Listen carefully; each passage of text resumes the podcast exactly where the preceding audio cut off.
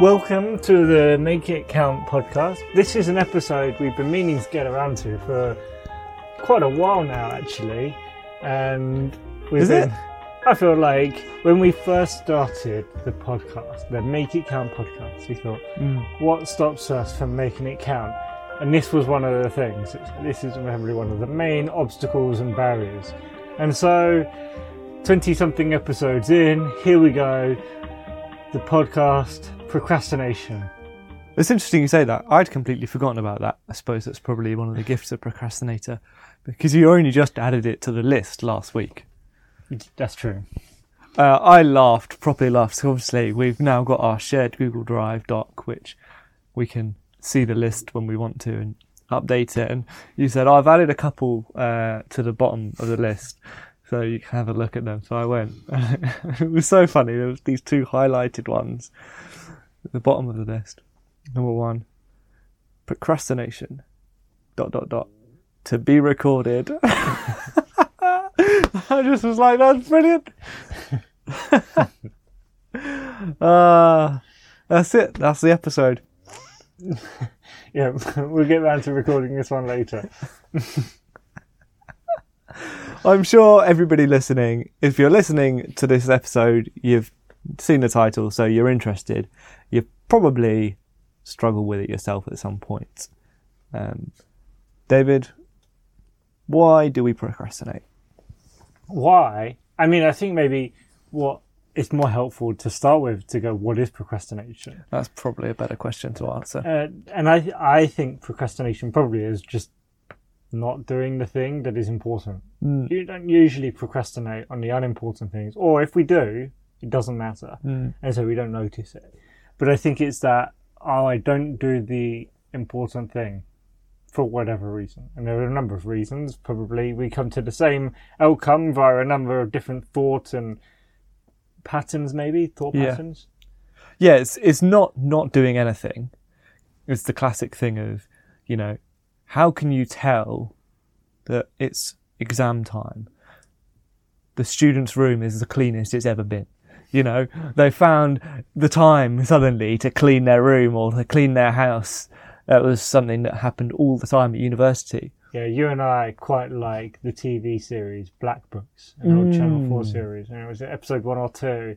and Bernard Black has to do his tax returns and he hates it. He's, ah, and, you know, he's pairing all of his socks and then he makes a jacket out of all of his receipts. Yeah. you know, it's that classic, like, I've got this really important thing to do. I've got to do my tax returns. And then he finds a clause in there that if you get like injured or sort of quite severely injured, you don't have to do your tax reports for another how many months. And so he goes and gets himself beaten up by some thugs.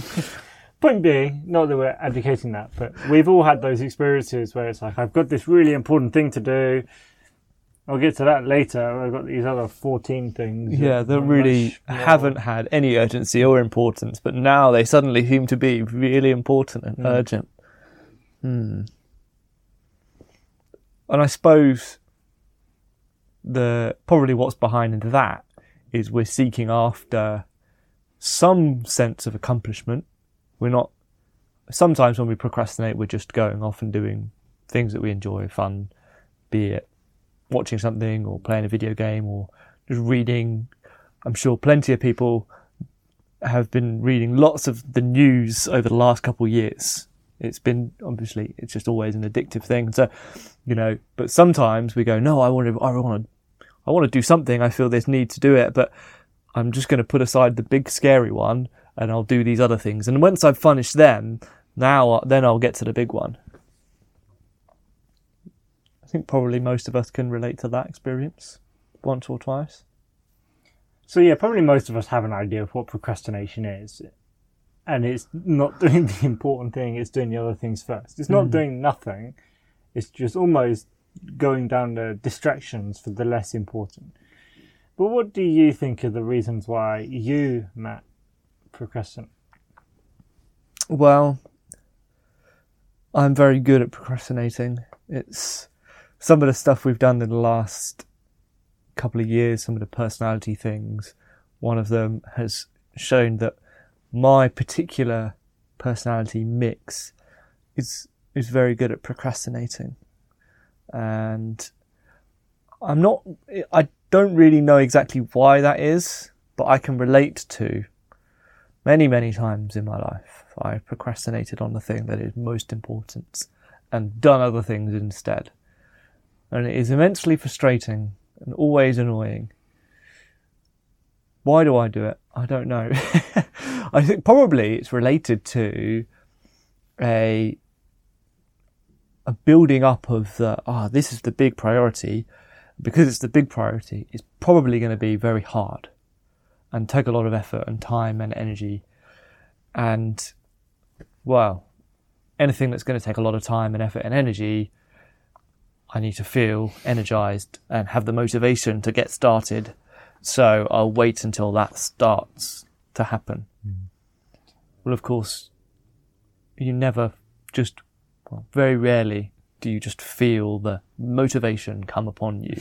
It's something that we have to actually start ourselves. Mm. Actually, the word motivation itself is kind of move. In we sometimes are moved by a, an almost an urge or a, but often it's more like I have to do something to get myself moving mm. that continues that motivation. Yeah, and I think, I mean, for you, it is that important thing gets built up to a huge level, and there's a little bit maybe of perfectionism in there as well, yeah, which goes, and talked about oh, you know, that that's I've got to do this right, oh, every step, yeah. and and so trying to hit perfection in one step. That's I think, true. I think for me, one of the things, one of the times I've recently noticed myself procrastinating is on the edge of something good. Mm. So I've reached out to somebody and they sound really interested in coaching. And I, am looking forward to coaching with this person. I want to help them. But I'm like, oh, if I, what if I write the wrong thing in the next message? Or, huh? and it's like, oh. And then lose that opportunity. Yeah, what if, what if I say the wrong thing? I'll lose the opportunity and it all goes away and I'll make a mistake. Huh. And so I found myself just not saying anything and not and you know like two three four weeks later it's like oh, i didn't even respond and, and now the opportunity has gone anyway because i've lost any of the momentum to do with that and so that was interesting that noticing that sometimes on the cusp of something potentially good i procrastinate in fear of like messing up. Wow. And i suppose that speaks to the one of those classic biases that we tend to have which is we are we hate losing more than we desire winning, or we mm. we are loss averse, as it were. And so, yeah, the fear there is, oh, if I make a misstep here, I will lose it.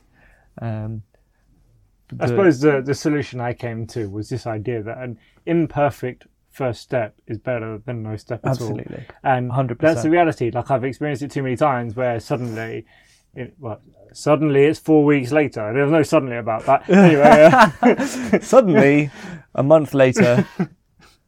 right. Yeah, yeah, exactly. Many days of procrastinating later, the opportunity has gone. That's the thing, doesn't it, though? When we realise we've been procrastinating, it feels like suddenly. Hmm. How many students have been there where suddenly the deadline is in two days? Even though at the beginning of the assignment, it was months away. Sometimes they do spring on you a short deadline, but most often the exam is not set for tomorrow. The exam is set for months down the line, or suddenly, ah, I've got all of this stuff to do. well, what have you been doing the last six months?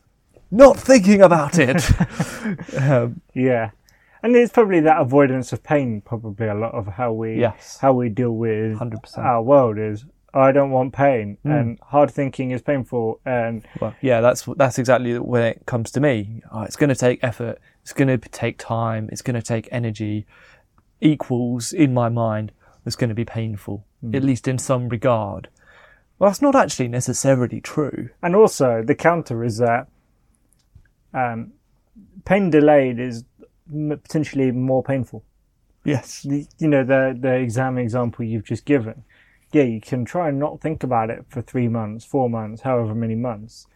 But then when you have to think about it the day before, That is an extraordinarily. That's a very peak pain. That's a lot of pain. And actually. And also, the chances are we've not been completely absent minded of it. It's been sitting underneath and we oh, just keep yeah, burying the background pain, the, Yeah. the sort of the it. low grade general stress. disease. Yeah. Yeah. and and that that's awful. But and so I think, and what one of the things I've experienced when, as as I mature, maybe get older, is confront it early, do the hard thing, Yeah. get to the you know, eat the frog first. That that whole idea. If you have to eat a frog, eat it first. But a recognition that if I know I've got this exam coming up, or I've got to write an essay, or I've got this project to do, actually spending an hour very early on getting to it, moving, in effect, motivation, moving, that makes the rest easier. Yeah. It makes it less painful rather than more painful. Yeah. And often, for us anyway, and for probably many people listening, we build things up to be bigger than the reality that they are. Hugely. Hugely. And I think that's where you mentioned it earlier, the, the perfectionist piece comes in.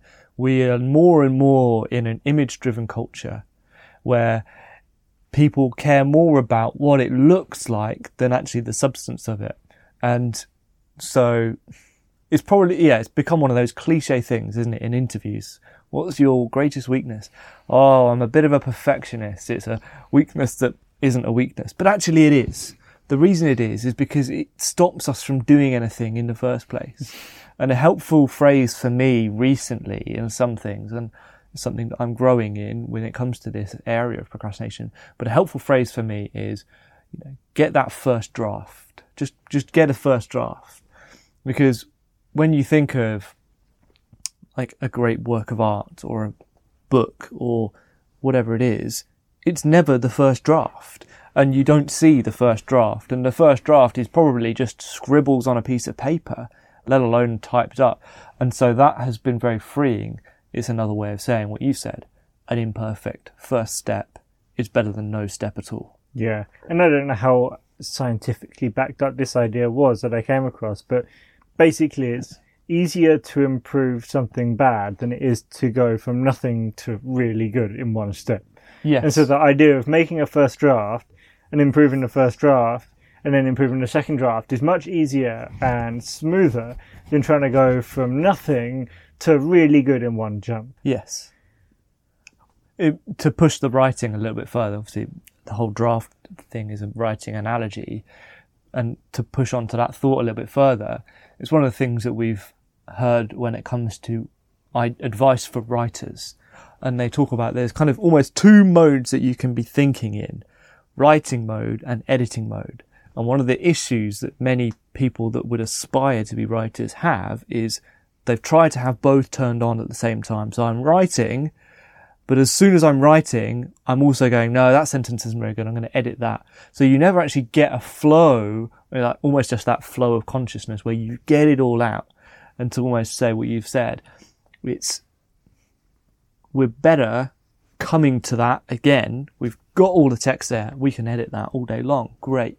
But it's, if I don't get it out in the first place, uh, I'm limiting myself.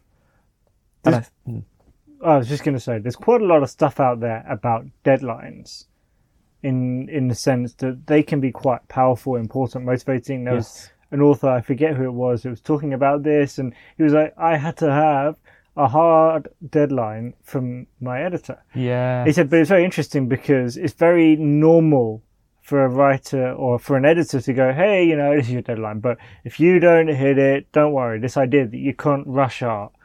And he said, because they expect writers to not make them because it's so common for Yeah. writers to not meet their deadline. and the guy who was writing was like, no, I need you, I need this deadline to mean something, Yeah. or else I won't hit it. You know, the, the, uh, Yeah, don't tell me that it doesn't matter. Tell me that it matters. it, it has to matter or else I won't hit it. And Yeah. that, that's interesting because this idea of a deadline definitely is why I think so many people go, I work better under pressure. Well, really what you're saying is I need a deadline. And I think there are different ways of dealing with a deadline. One of the things I was quite proud of myself for at university was I managed to get all of my coursework in two days early, two days before the deadline That's a lot better than me. because I was because I was quite organised, but I dealt with that deadline and knew the deadline. I set an artificial earlier deadline for myself, which then you know allowed me some leeway that I could hit it. Some people deal with a deadline, like we talked about earlier, five months away, ha, no problem. Three months away, ha, no problem. One month away, uh, maybe. A week away, I should probably get to that now. Two days away, ah, well, I've already handed it in because I've stre- I spread that out. And so Yeah. I don't think a deadline is necessarily the the catch-all solution because it's how you deal with that. And I think probably the bigger barrier is to first confront it. Yeah. On the th- the topic of deadlines, before we move on, it, we watched a great TED talk about this, and it was kind of, in, I think, inside the mind of a master procrastinator. Yeah, it's Tim Urban, right? And it's a very good TED talk. Go and watch it. Maybe we'll link it in the show notes. Probably one of the most viewed. It's very funny as well. He's very good communicator. Don't put it in your watch later list. Yeah. it's and he talks about how deadlines are great because they they limit that procrastination.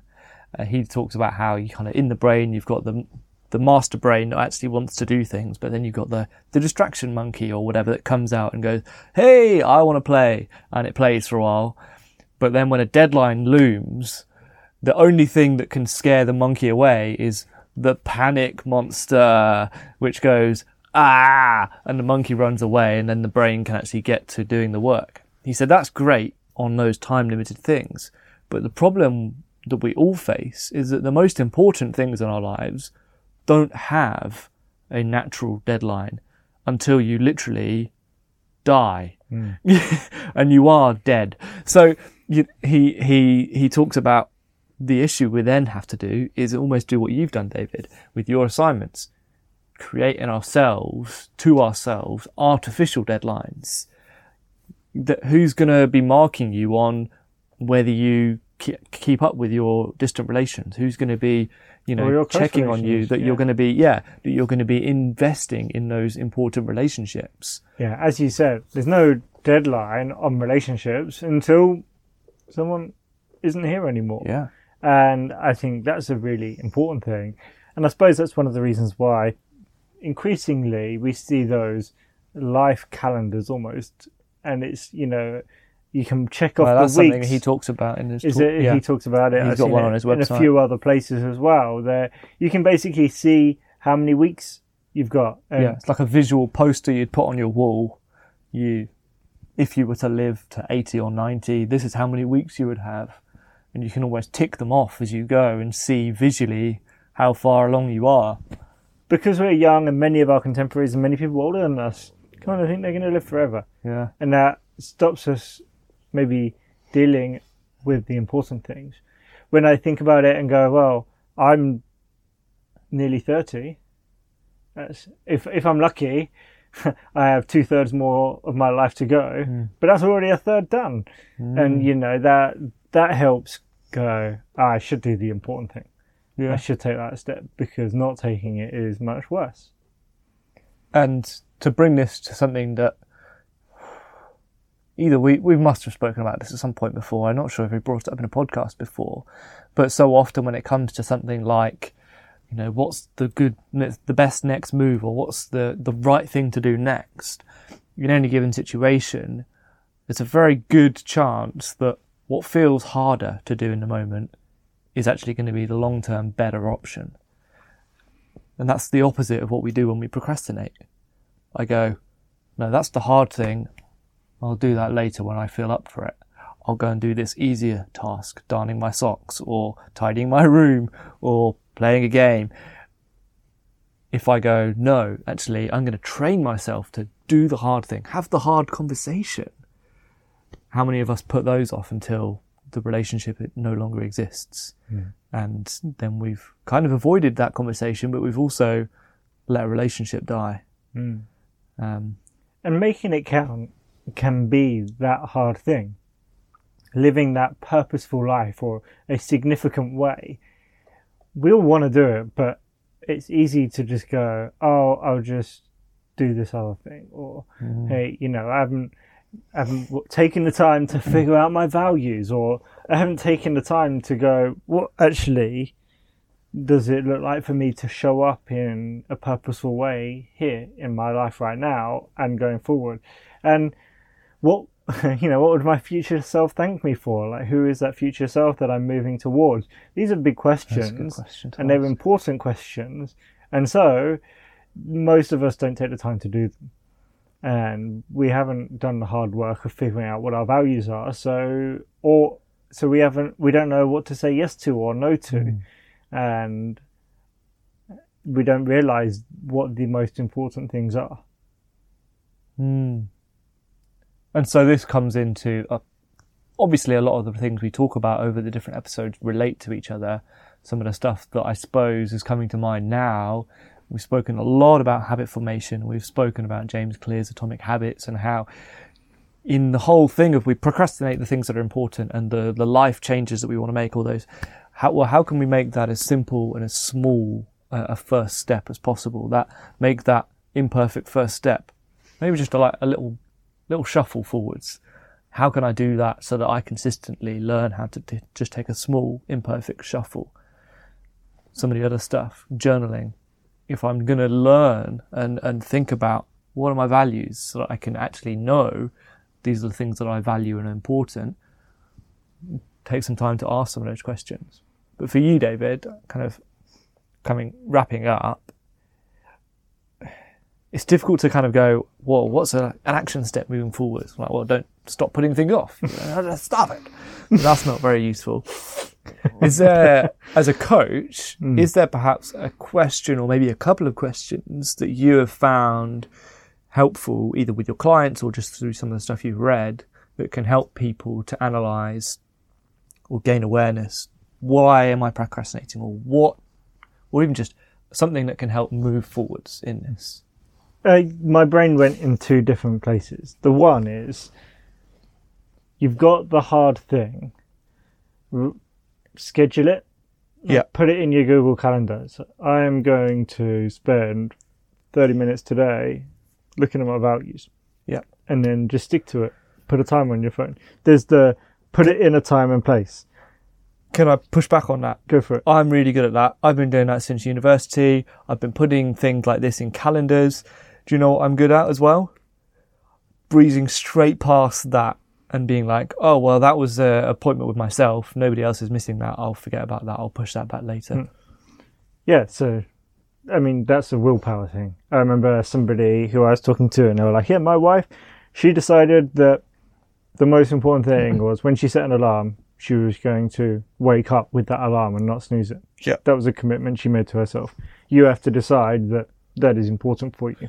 Otherwise, you won't. And if you don't keep your commitments to yourself, that's a that's another thing altogether. We'll do another podcast on that at some point. The uh, the second way my brain went was just something we've talked about slightly before as well, which is write your obituary. What do you want people to say mm. about you at your funeral? That's something I've been coming. I need to do. and and then you know you're not going to get it right first time. That's mm. okay. You're probably not going to get it right second time either. But you come back to it and you read it, and that helps you. You know, I read it now probably once a week. I used to read it sort of daily, but you know, just that. Oh yeah, this is how I want to be remembered.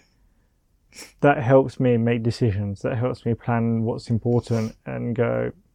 Actually, yeah, this is important for now and the future, so I should be doing this. I like that.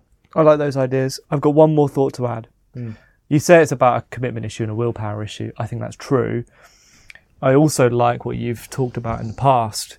In a, in a slightly co-opt it, but you talked when you were on the ship about oh, you asked someone else to remember where something was for you, so you kind of exported, you know, their that the storage of that information to their brain. I quite like the idea of doing. You can do that with willpower. So, for example, with this Designing Your Life book, I've been I read that a year ago. I kind of did some of the things and then hit a pause in like April or something last year and then did nothing for months. And finally, I've got a bit of a team together. And the start of this year, we've had a few meetings and we then do every third week or something, we do another one. And it, it sets that deadline. But it's that, oh, there are other people that are in this journey as well. And I don't want to just let them down because then it's just a waste of their time. And that has been massively helpful for me to actually start moving forwards with it. And so, yes, schedule it. Yes, set a time for it and make that commitment to self. I think that's the most important thing. That's but that's almost the end goal to the point where nobody else has to even know about it and you're still going to stick to it. But for most of us, probably we're still at a place where we can do with a bit of help. So find someone else, perhaps. Maybe that isn't doing it for you, but is willing to just hold you a little bit accountable. You know, this is something that's important to me.